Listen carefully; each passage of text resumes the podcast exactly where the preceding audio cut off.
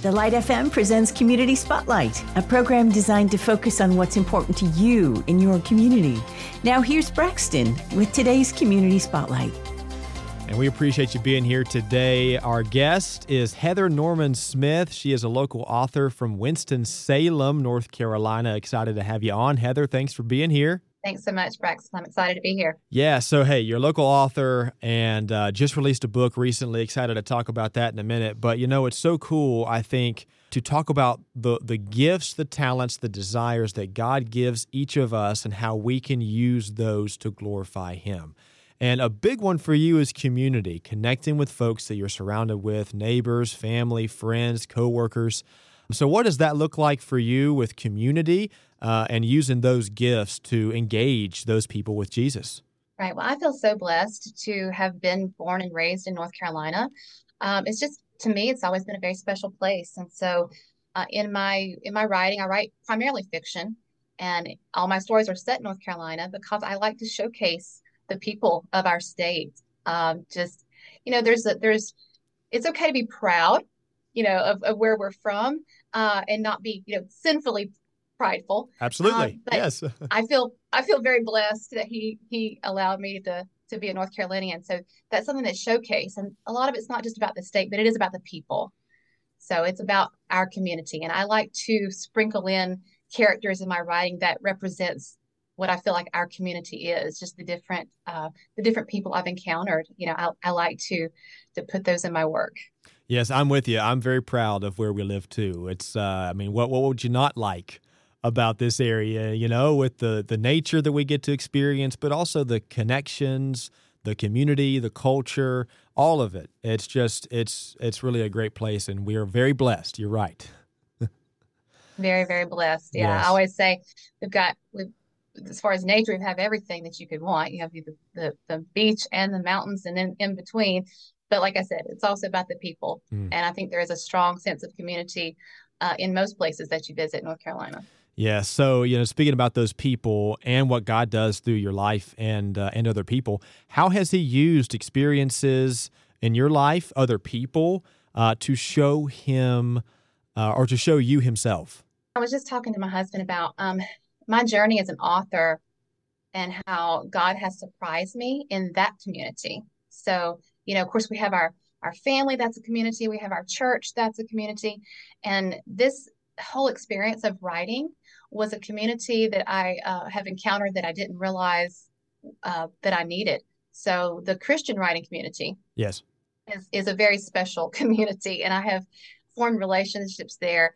So I was telling my husband this morning about an experience I had where at my very first writers conference in Asheville, um, I encountered a lady who, as we were we were walking from one place to another, and she just came up alongside me and said, "How can I pray for you?"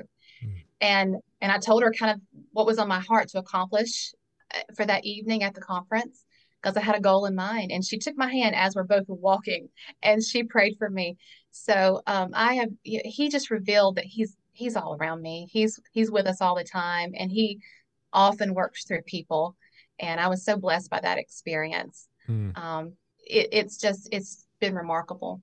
So, you know, you mentioned you write fiction and, uh, you know, we're talking about Jesus and how he's impacted your life. How do those two things merge for you? It's different for everyone, but how are you including Jesus and fiction? And uh, share a little bit about that. Oh, that's my passion. So um, I, I liked to write when I was a child, uh, but I had no intentions of writing a novel um, in my late 30s. Uh, so I it came as a complete surprise but I don't think it came as a surprise to God. I think He had this planned out for me uh, long before I knew it.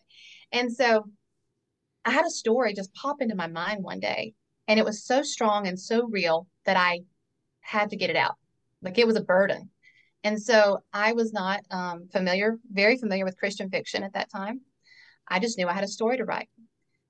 But of course, It's going to have Jesus in it you know that's that's my heart that's what i want to come out and then i realized that lots of people have are already doing this there's there's tons of christian fiction out there and um, it's a, it's a fairly big market and so when i made the connection i said wait you mean i can write i can enjoy this like pastime this hobby at, the, at first of writing and tell people about Jesus at the same time. I mean, it was kind of like this aha moment. Like, you know, I can merge these two passions where. Writing the story that's on my heart and then including a gospel message in it. So um, I've been able to do that with with every book that I've written. So so far, five novels. And um, Christian fiction means different things for different people. Sometimes it's more just of a clean read. Yeah. Um, nothing of you know against a biblical worldview in those stories, and that's okay. Uh, but I I try very hard to have a gospel message in everything that I write, so that um, and, and, I pray that the Lord will use it to speak to somebody who's reading it. Yes, you know this is obviously your main focus is to do something that you love to do, but also share Jesus. But so many people, and, and this is not just for authors, but for any walk of life, you have your passion, you have uh, the the path that God has you on. You're sharing Him on that path, but you also have like alternative focuses, alternative sure. dreams, passions, things that you like to highlight that you really that, that you care deeply about. Uh, do you have any of those that uh, you might you know put a wrinkle in one of your books, or maybe you uh, you you have one that maybe not be included in books, but is a big passion of yours. Oh, absolutely. So, in addition just to just being able to tell people about Jesus through story, um, he's given me an opportunity. Two other things that I mentioned once already is that uh, I like to showcase North Carolina in my writing. Yes. Uh, I like I like to show off my state, but um, also that there's there's themes that are important to me that um, sometimes I'm not even trying. They just end up they end up in the story. but one of those is definitely foster care and adoption. So that that first story that came to me uh, so strongly, it was interesting how it coincided with what God was doing in my life. So the story was about a, a woman who uh, unexpectedly forms a friendship with a teenager in foster care. Well, the story came to me at the same time that God was starting to push my husband and I into getting our foster care license. And so it was just fresh on my mind. You know, it was it was part of my heart. And so we uh we, we were able to to become licensed foster parents in North Carolina here in Forsyth County. And then God blessed us with our fourth child through adoption through foster care. And that theme has has found its way in at least in, in a small measure in all all of my books so far. Yes, wow, that's awesome. Thank you much uh, for sharing that, Heather. That's that's uh, it's incredible how God's using you in that way. So hey, let's talk about the book. You had one that come out uh, in in February. Excited to hear more about uh, this latest novel. Yeah, thank you. Um, Songs for a Sunday is the title of the book, and one really fun thing about this book to me was that um, it is set in Winston Salem. I live right outside of Winston Salem, and um, some of my books are fictional places in North Carolina, kind of based on real places. But this one being set in Winston-Salem, I was able to incorporate a lot of history.